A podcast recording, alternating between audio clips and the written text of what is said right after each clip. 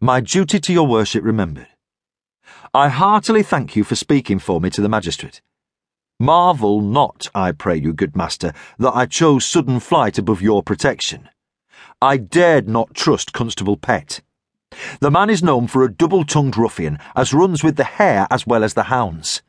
He will not seek out the murderous villains who killed Master Johannes Mann. I am the only one who can do that. I have seen them. By Mary and all the saints, I mean to find them. When I do, I will come back. Until then, I beg that you will not try to find me. Your worship's assured servant, Bart Miller. I threw the note down on the table and leaned back in my chair. Jesu! Where was that husband of yours when the good Lord handed out brains?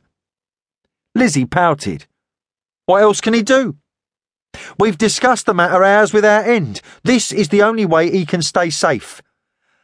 The way he can stay safe? And what of you and the children? Do you think the villains will not come a visiting when they learn that Bart is on their trail? She tossed her head in defiance, sudden colour in her cheeks. We can shift for ourselves.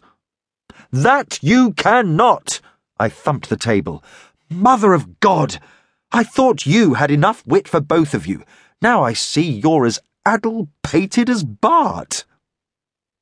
A woman must stand by her husband, she said stubbornly, even at the cost of her infants' lives. Think for a moment, Lizzie. These men Bart has got tangled with are vicious murderers, probably well paid experts sent to take or kill Master Johannes. God in heaven knows what that poor artist has done to warrant it, but sure as hellfires for sinners, someone means him harm and will do anything to lay hands on him. When word's out that Bart is at liberty and going about asking questions, where will be the first place they come? Lizzie was sullenly silent for several moments.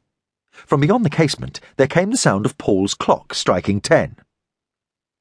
I'm trying to find Master Johannes, I said. That must be the best way to identify his enemies, but will take me some time. Meanwhile, we must make sure that you and the children are safe. She glanced up, scowling. And why should you take that on yourself? I'm sorry you ask that question. I'll pretend I didn't hear it. I stood abruptly. Wait here. There's someone I want you to meet. I hurried from the room. When I returned, minutes later, Lizzie was standing at the window looking out into West Cheap. The pestilence is getting worse, she said. Two houses in our street are shut up now by order of the council. All the more reason not to stay. Come to Kent with us. She shook her head firmly. I must be where Bart can find me when he needs me.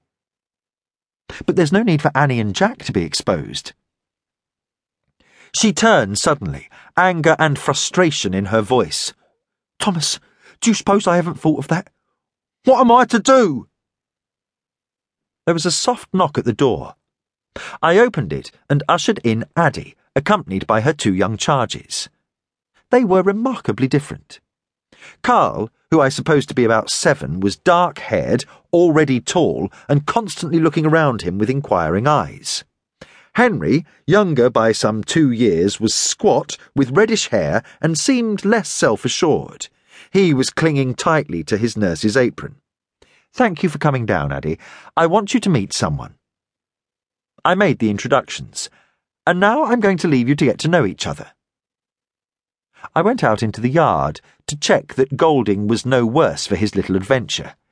I hoped that in my absence what in women passes for reason might prevail. When I returned some half an hour later, I saw that Lizzie's children had joined the party.